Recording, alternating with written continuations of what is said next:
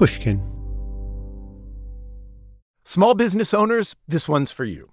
Chase for Business and iHeart bring you a new podcast series called The Unshakables. This one of a kind series will shine the spotlight on small business owners like you who faced a do or die moment that ultimately made their business what it is today. Learn more at chase.com slash business slash podcast. Chase, make more of what's yours.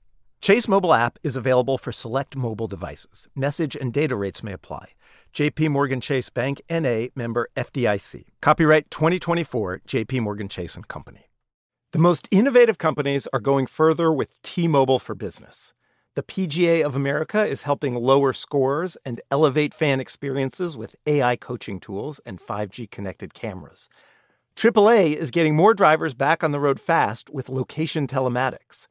And the Las Vegas Grand Prix is powering race day operations with 5G connectivity, giving fans an experience at the speed they deserve. This is accelerating innovation with T-Mobile for Business. Take your business further at tmobile.com/now. Dealing with pests can be a pain. But relax, Terminix can help because when pests show up, so does Terminix. With over 95 years of experience, they have what it takes to take on any pest problem fast. If your home or business has pests, don't stress it, Terminix it. Visit Terminix.com to book your appointment online today. That's T E R M I N I X.com. If you are a loyal Pushkin Plus subscriber, thank you so much. We're really grateful for your support for the show, which helps us give you the storytelling, the acting, the research, and the sound design we strive for on Cautionary Tales. And we hope you're gripped by the two part story of the Tenerife air disaster we recently released on the Pushkin Plus feed. Now, if you are not a Pushkin Plus subscriber, not to worry, we know it's not for everyone, and we still love you. And as a token of that affection, we're releasing our epic trilogy about the V 2 rocket, previously only available on Pushkin Plus. I first started working on this story back in the spring of 2022. It was a real labour of love, initially sparked by curiosity about a strange statistic my producer Ryan Dilley had told me, and then just going deeper and deeper, and eventually darker and darker too. There is tragedy, there is moral complexity, brilliance, courage, pure evil, and of course, there's rocket ships and the dream of travelling into space. Enjoy.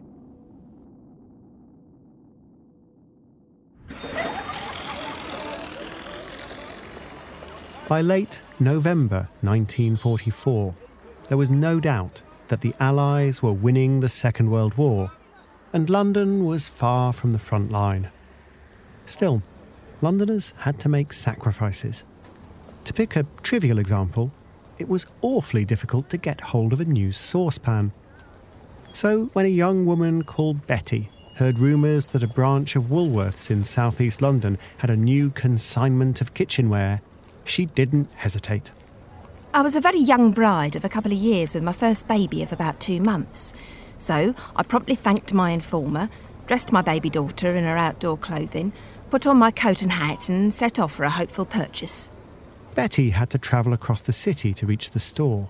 It was Saturday, the 29th of November, and she arrived in southeast London just before half past 12. The road was very steep at this point, and I walked up the road on the right hand side with my bag in the right hand and my baby on the left arm. At that point, there came a sudden airless quiet which seemed to stop one's breath. Then an almighty sound so tremendous that it seemed to blot out my mind completely. She was knocked senseless and sideways. When I came to seconds later, I found myself over the road, pinned to the wall. After a second or two, I was released and slid to the ground. She had no idea what had happened. She looked at her baby. Her bonnet was twisted grotesquely and hung round her neck. Her hair was blown back tightly as if she had none. She was staring at space, not comprehending. Betty's clothes were a mess, buttons and ribbons everywhere. But she wasn't hurt. and neither was her daughter. A horse and cart careened down the street, the driver's legs waving in the air. I was laughing hysterically. She picked up her daughter, got to her feet, and continued her journey. Around the corner, a man stopped her. Where are you headed, love? Woolworths. For a saucepan. He gently touched her shoulder and turned her around. Not today, my love. Go home and try tomorrow. And so Betty, perplexed, went home with her baby. And she never had to see the site of the explosion, the jagged skeleton of bricks and timber that used to be the Woolworth store, the scraps of clothing and wedding rings that were all that remained of the women who'd been queuing up for saucepans just a few minutes ahead of her. She didn't have to gaze at the number 53 bus that had stopped outside the store, filled with motionless passengers, covered in dust, apparently unharmed, but all killed instantly. All killed instantly by a weapon that couldn't be seen and could not be stopped. A weapon called the V 2. I'm Tim Harford, and you're listening to Cautionary Tales.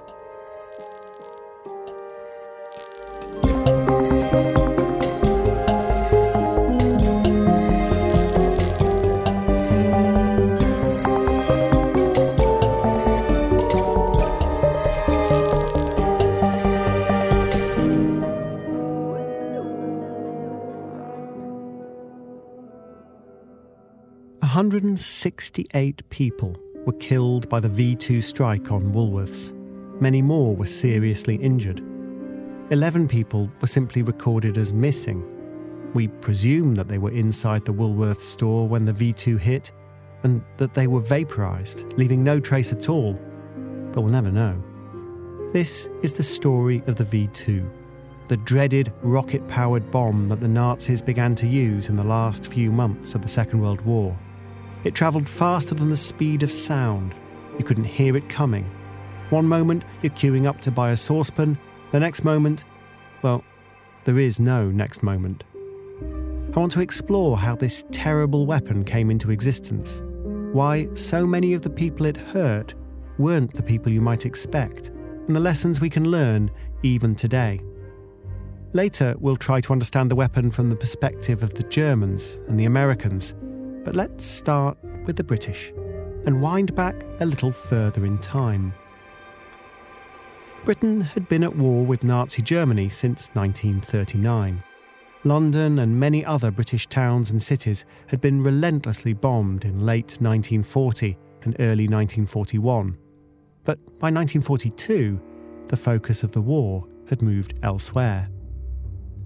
Round about Christmas in 1942, a British intelligence officer named R.V. Jones received a worrying message. Jones had risen to a lofty position in the British intelligence service at the age of just 31, and he didn't like what he read. The message was from an informant in Germany who'd managed to overhear a conversation between two senior Nazi engineers about a new German weapon. Weapon is a rocket containing five tons explosive with a maximum range of 200 kilometers. Two weeks later, another message. The Germans have constructed a new factory at Peenemünde, where new weapons are manufactured. The new weapon is in the form of a rocket which has been seen fired from the testing ground. Other similar reports dribbled in over the following three months. Sitting in London, R.V. Jones was intrigued, but the reports were little more than rumours and the weapons seemed fantastical. Jones asked for details on the movements of the German units with the most expert radar operators. He was sure that if a rocket was being tested at Peenemünde, which is on the north coast of Germany between Denmark and Poland, then those radar units would be deployed to the area. Sure enough, that's where they were. He commissioned high level aerial photographs of Peenemünde and after exhaustive study, found what looked like it might be a rocket, about 35 feet long. These clues convinced R.V. Jones that the reports of a rocket weapon had to be taken seriously. But he was making a lonely argument. Most of the rest of the British establishment was sceptical. In June 1943, R.V. Jones was summoned to a meeting of Prime Minister Winston Churchill's War Cabinet, along with several other experts. Churchill wanted to resolve once and for all the argument about the existence or non existence of a secret German rocket program. On one side, there was R.V. Jones, convinced that the rocket existed based on the clues from the telegrams and the aerial photographs and the movements of German radar teams. On the other, the skeptics, led by Churchill's senior advisor, Frederick Lindemann. The debate was spirited. Frederick Lindemann pointed out that Britain had rocket scientists too, and those scientists believed that the rocket shaped object in the aerial photograph wasn't big enough to deliver anything like the range being rumoured the Germans would have had to have delivered a technological miracle to make a rocket that small fly that far, that was surely out of the question. Even if the rocket did exist and could fly, Lindemann continued, it wouldn't be able to hit targets with any accuracy. And even if the Germans could build some kind of bomb on a rocket ship, why on earth would they do that? Lindemann reminded the group that Germany had to marshal its scarce resources carefully. It desperately needed material for tanks and planes. It seemed quite absurd that they would waste time and money on a costly and impractical program to put bombs on rockets. Pouring vast amounts of resources into making rocket bombs made no strategic sense. It defied all economic logic. Lindemann was hugely influential. He was also the person who'd originally recommended R.V. Jones to Churchill. But now he vigorously disagreed with his young protege. He thought that Jones must have been mistaken when examining the aerial photographs, that Jones had seen a plywood decoy, not a real rocket. Lindemann had heard different rumours, he told Churchill and the others. He'd heard that the Germans were working on some kind of pilotless plane instead. That sounded more believable, although it still didn't make much sense. The most sensible thing that the Germans could focus on was making more of their proven weapons of war fighter planes, bombers, and tanks. The idea of a vast secret program to develop a rocket bomb that surely couldn't work, the whole thing was clearly a hoax, said Lindemann. But young R.V. Jones was well able to defend his view that the rocket was real. His aerial photographs proved that Peenemünde was a huge site, full of complex equipment and facilities. Whatever was happening there was plainly important. If the Germans were attempting to pull off a hoax, it was a hoax calculated to prompt an attack on Peenemünde. What would they gain from that? Churchill was delighted with a young man standing up for himself. He teased Lindemann. Hear that? That's a weighty point against you. Remember, it was you who introduced him to me. After vigorous argument, R.V. Jones convinced the Prime Minister that the Germans had no reason to create a self destructive hoax. The rocket must be real. The meeting concluded with Churchill's order bomb Peenemünde into rubble. Cautionary tales will return after the break.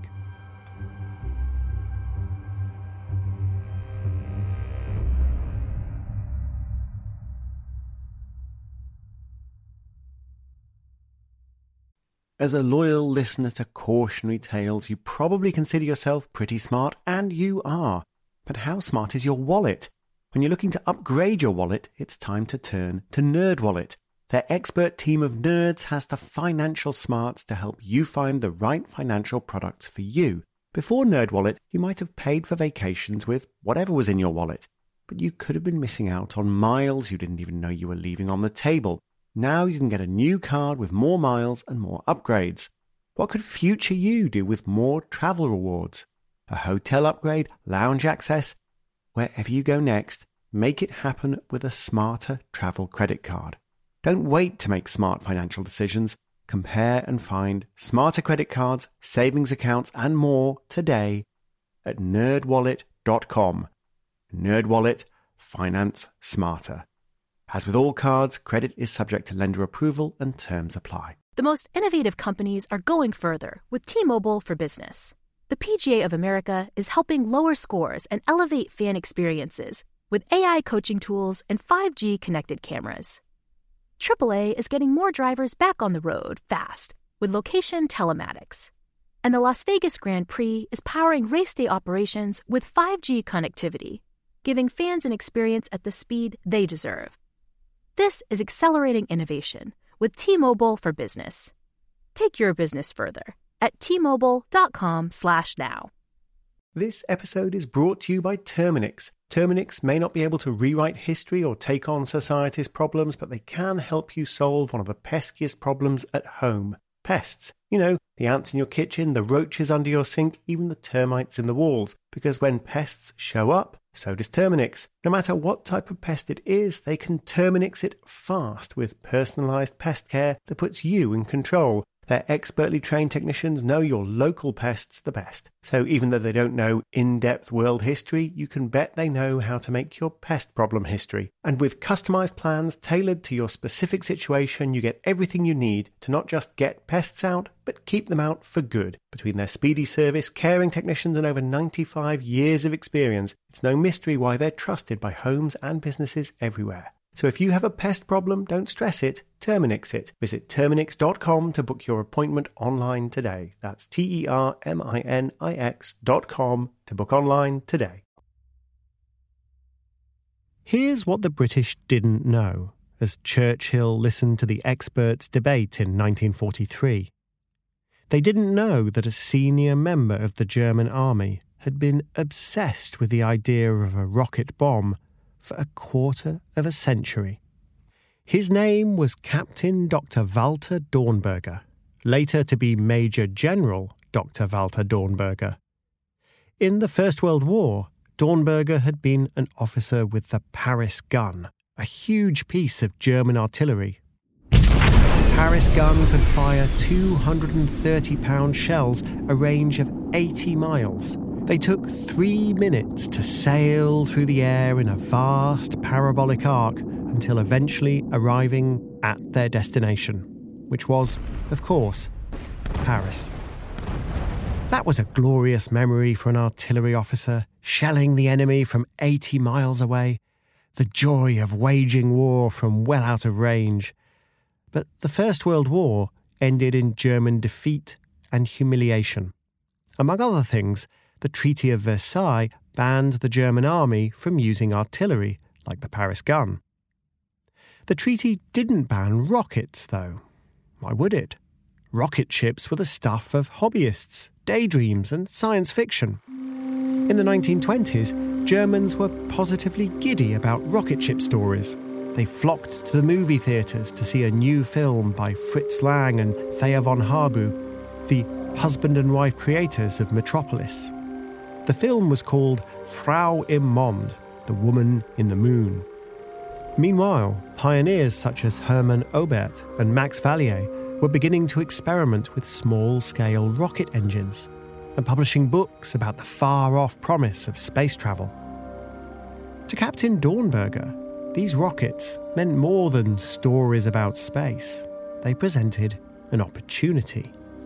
If the German army couldn't build long range artillery anymore, why not try to put a bomb on a rocket? With hindsight, the attraction of rockets as a military technology is obvious. Today, we call them ballistic missiles. They fly high and far and fast. Even with 21st century technology, it's hard to intercept them, and you get very little warning that they're coming. With 1930s technology, defence would be hopeless. A rocket could fly at several times the speed of sound, almost a mile per second. You wouldn't see it, you wouldn't hear it, and you certainly couldn't stop it. But the question was could they build it? Rockets were complex, temperamental, dangerous things. Rocket pioneer Hermann Oberth lost an eye in 1929, and he was merely trying to produce special effects for the Frau im Mond movie his little model rocket exploded. Max Valier realizing that space was still beyond his grasp, was building and driving rocket powered cars, reaching a record breaking speed of 155 miles per hour. But he was killed in 1930 when one of the rocket engines blew up on the test bench, sending shrapnel through his chest.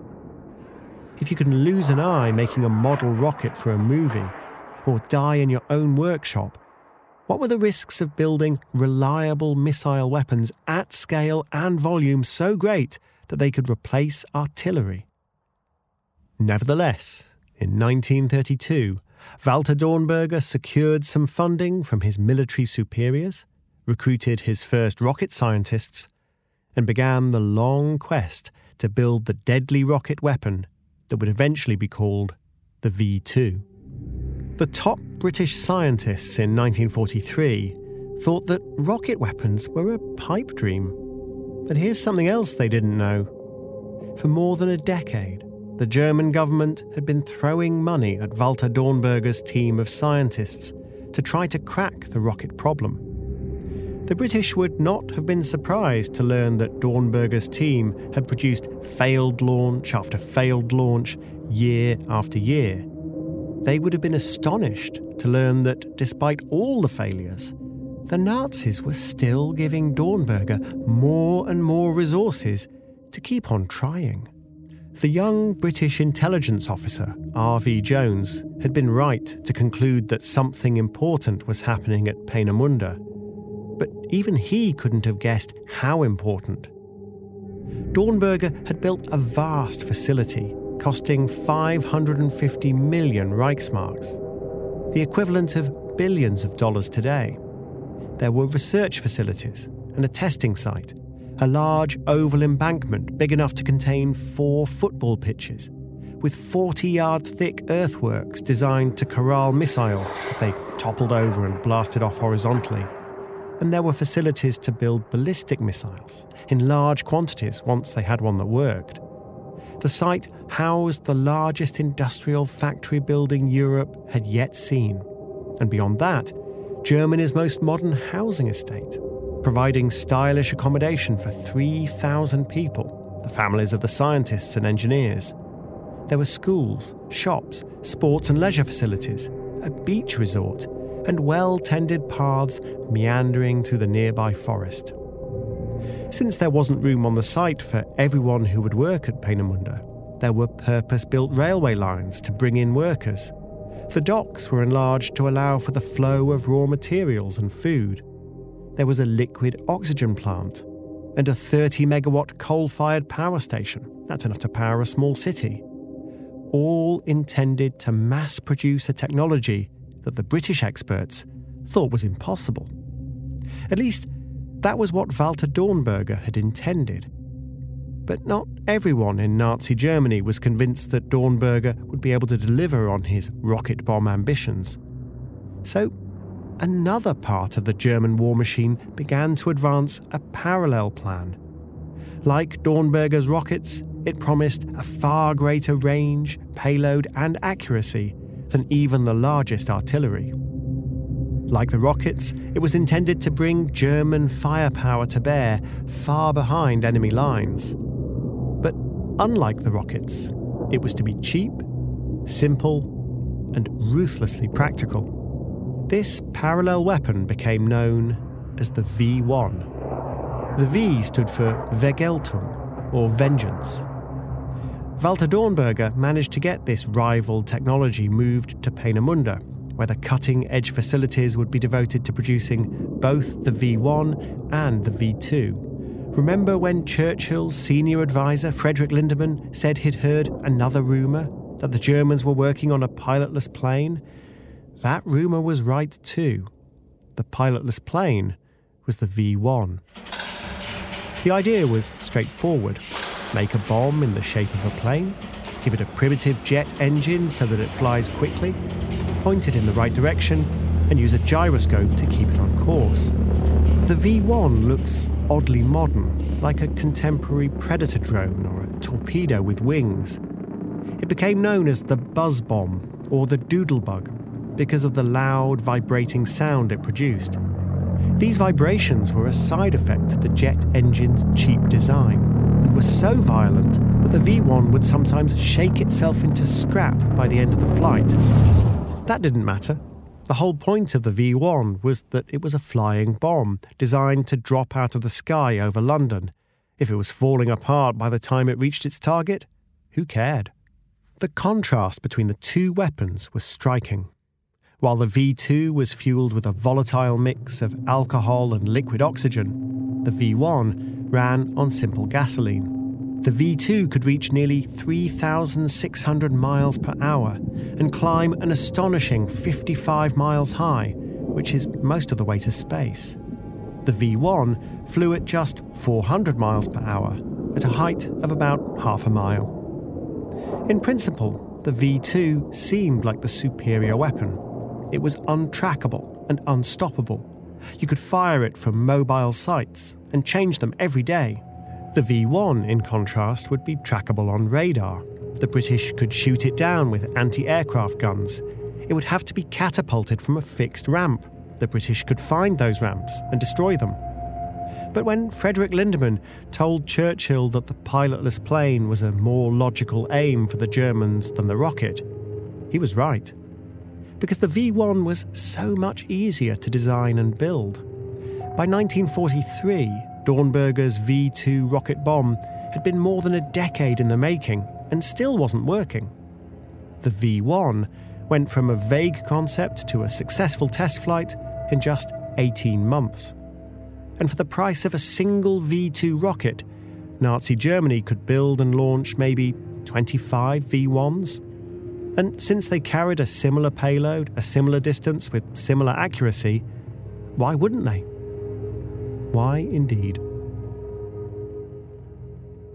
The experts in Churchill's war room didn't yet know all these details, of course. All they knew were rumours of pilotless planes and rocket bombs, for Frederick Lindemann, the conclusion was obvious. The rocket bomb made no sense, so it must be a hoax. No, said R.V. Jones, it might make no sense, but they really are doing it.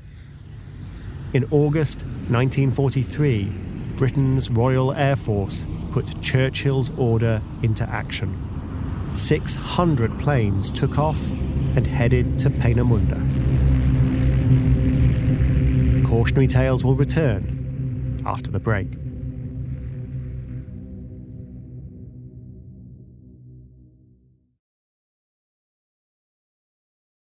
As a loyal listener to Cautionary Tales, you probably consider yourself pretty smart, and you are. But how smart is your wallet? When you're looking to upgrade your wallet, it's time to turn to NerdWallet. Their expert team of nerds has the financial smarts to help you find the right financial products for you. Before NerdWallet, you might have paid for vacations with whatever was in your wallet, but you could have been missing out on miles you didn't even know you were leaving on the table. Now you can get a new card with more miles and more upgrades. What could future you do with more travel rewards? A hotel upgrade, lounge access? Wherever you go next, make it happen with a smarter travel credit card. Don't wait to make smart financial decisions. Compare and find smarter credit cards, savings accounts, and more today at nerdwallet.com. Nerdwallet, finance smarter.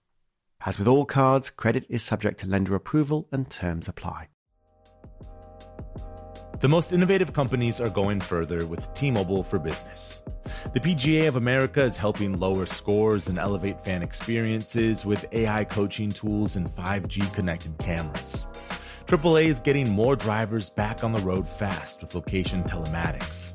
And the Las Vegas Grand Prix is powering race day operations with 5G connectivity, giving fans an experience at the speed they deserve.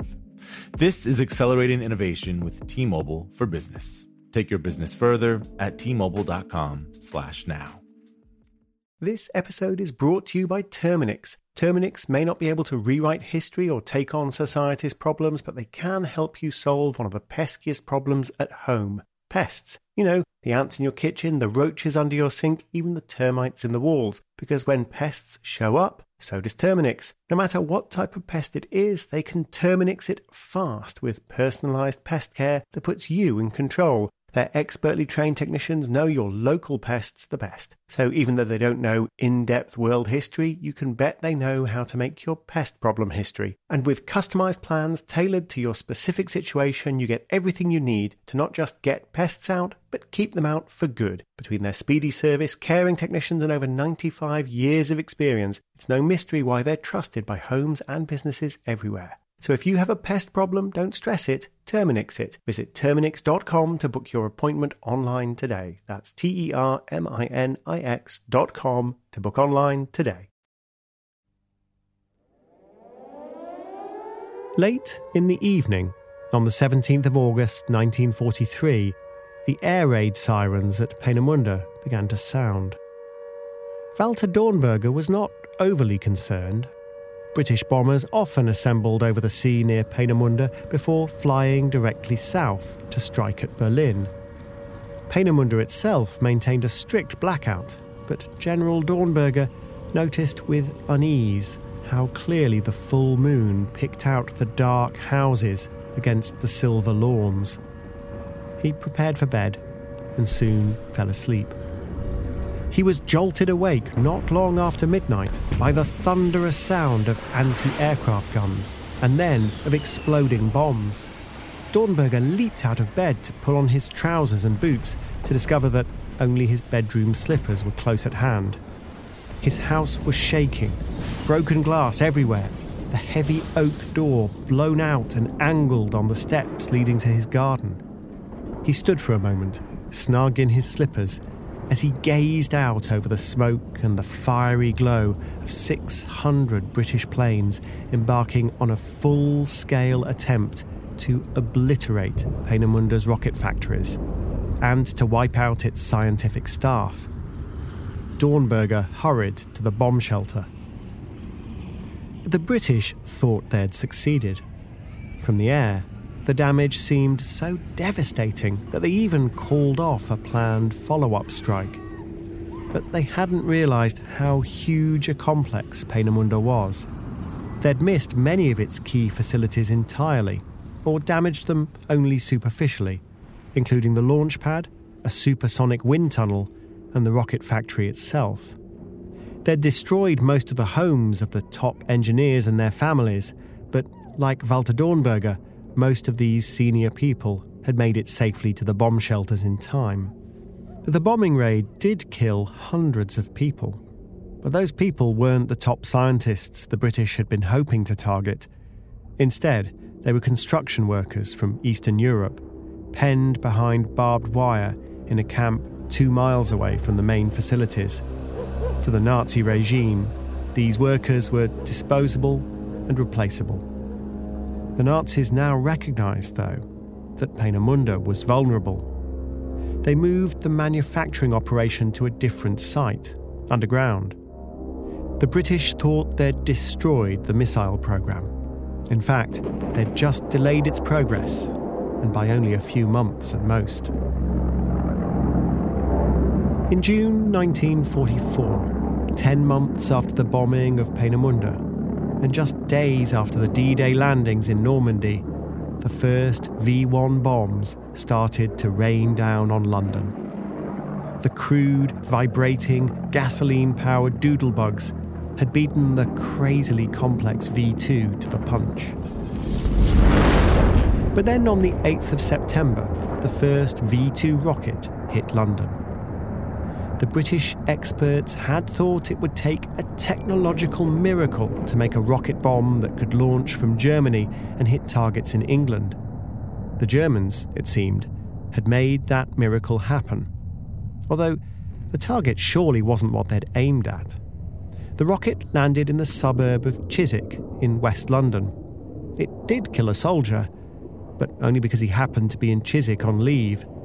The other victims were a 63 year old woman, Ada Harrison, and a three year old girl, Rosemary Clark. The V 2 was an unstoppable weapon.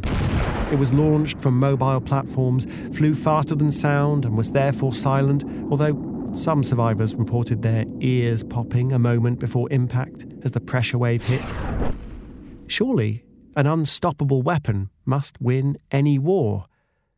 Perhaps if you can aim it accurately. The V 2 was wildly unpredictable. The Nazis wanted to hit the port in Antwerp, northern Belgium, which the Allies were using to reinforce and resupply their advance on the Western Front. They launched over 1,600 V 2 rockets at Antwerp's docks. More than 90% landed somewhere else.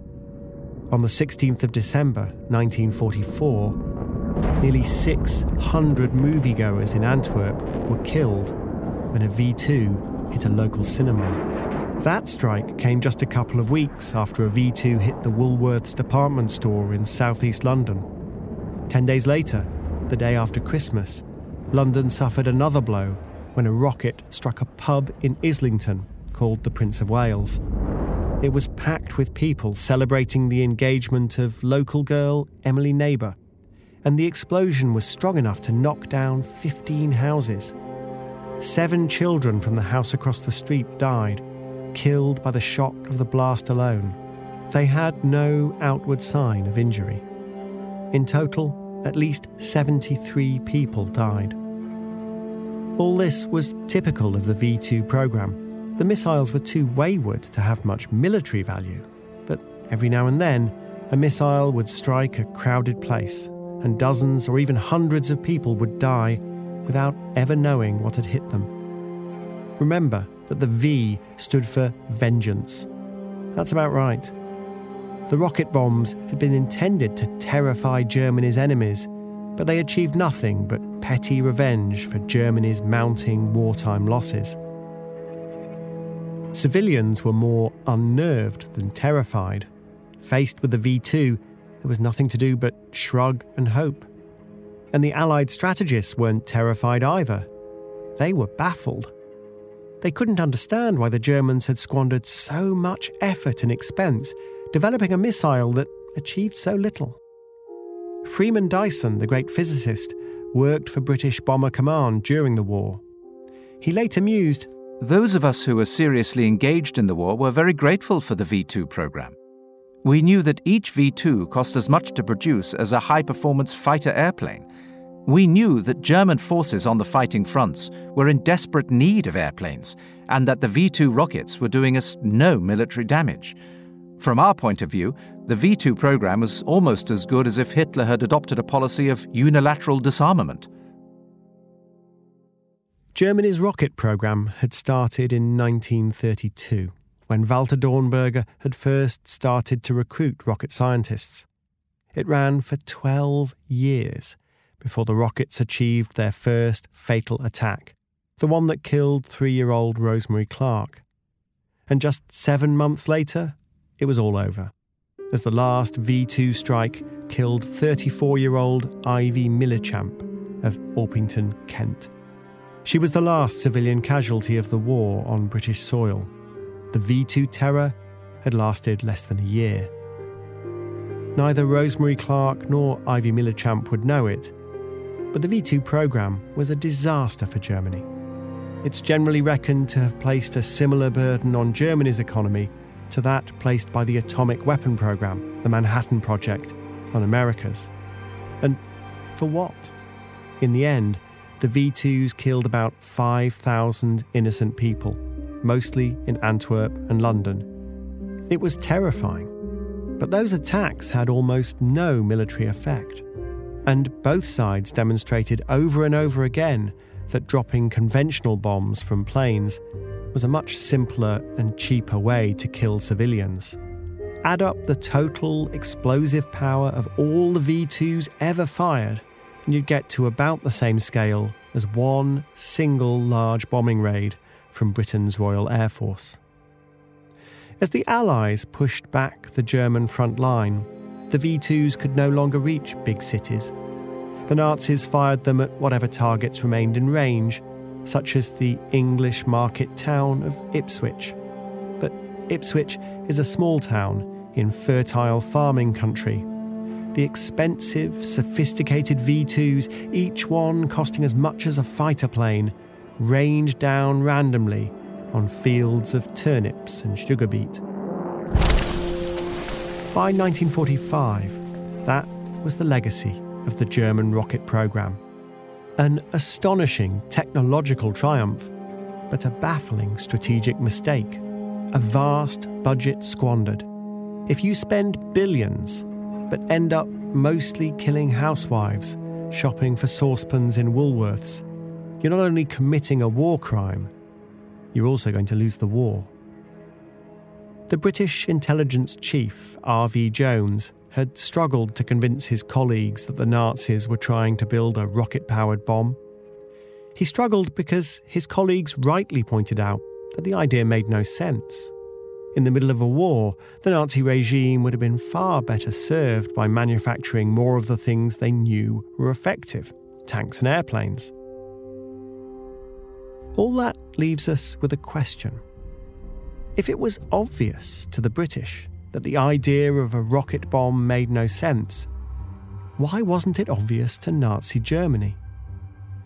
Writing decades later, R.V. Jones mused When we try to understand the policy behind the rocket, we are forced to abandon rationality and instead to enter a fantasy where romance has replaced economy. Why then have they made the rocket? The answer is simple no weapon yet produced has comparable romantic appeal. That's part of the answer. But there's more to it than that. Cautionary Tales will be back next time with part two of the story, in which we'll meet the brilliant, charismatic man who Walter Dornberger recruited as his chief scientist. And we'll ask why so many governments are so fond of projects that are grand expensive, and finished far too late. An excellent guide to the V2 program is Murray Barber's book V2 The A4 Rocket from Peenemünde to Redstone. For a full list of our sources, see the show notes at timharford.com. Cautionary Tales is written by me, Tim Harford, with Andrew Wright. It's produced by Alice Fiennes, with support from Edith Rousselot. The sound design and original music is the work of Pascal Wyse. Julia Barton edited the scripts. It features the voice talents of Ben Crow, Melanie Guttridge, Gemma Saunders, and Rufus Wright. The show wouldn't have been possible without the work of Jacob Weisberg, Ryan Dilley, Greta Cohn, Lital Molad, John Schnaars, Carly Migliori, and Eric Sandler. Cautionary Tales is a production of Pushkin Industries. It was recorded in Wardour Studios in London by Tom Berry. If you like the show, please remember to share, rate, and review. Go on, you know it helps us. And if you want to hear the show ad free, sign up for Pushkin Plus on the show page in Apple Podcasts or at pushkin.fm slash plus. Dealing with pests can be a pain. But relax, Terminix can help because when pests show up, so does Terminix. With over 95 years of experience, they have what it takes to take on any pest problem fast. If your home or business has pests, don't stress it, Terminix it. Visit Terminix.com to book your appointment online today. That's T E R M I N I X.com. Did you know some travel credit cards offer 10x points on your spending? Don't miss out on big rewards for your next trip. NerdWallet lets you compare smart travel credit cards side by side, curated by an expert team of finance nerds. What could smarter you do with better travel rewards? A free flight, a room upgrade? Don't wait to make smart financial decisions. Compare and find smarter credit cards, savings accounts, and more today at nerdwallet.com. Reminder, credit is subject to lender approval and terms apply. NerdWallet, finance smarter. If a new house is on your wish list in the next five years, grow your savings faster and experience your dreams with an Ohio Homebuyer Plus account from Kemba Financial Credit Union. A savings account specifically designed to save for a new home where you can earn 7% APY, a $500 matching bonus, and a $1,500 mortgage closing cost credit. Learn more at Kemba.org. Offer expires March 31st, 2025. APY equals annual percentage yield. Restrictions apply. NMLS 292230. Equal housing lender. Federally insured by NCUA.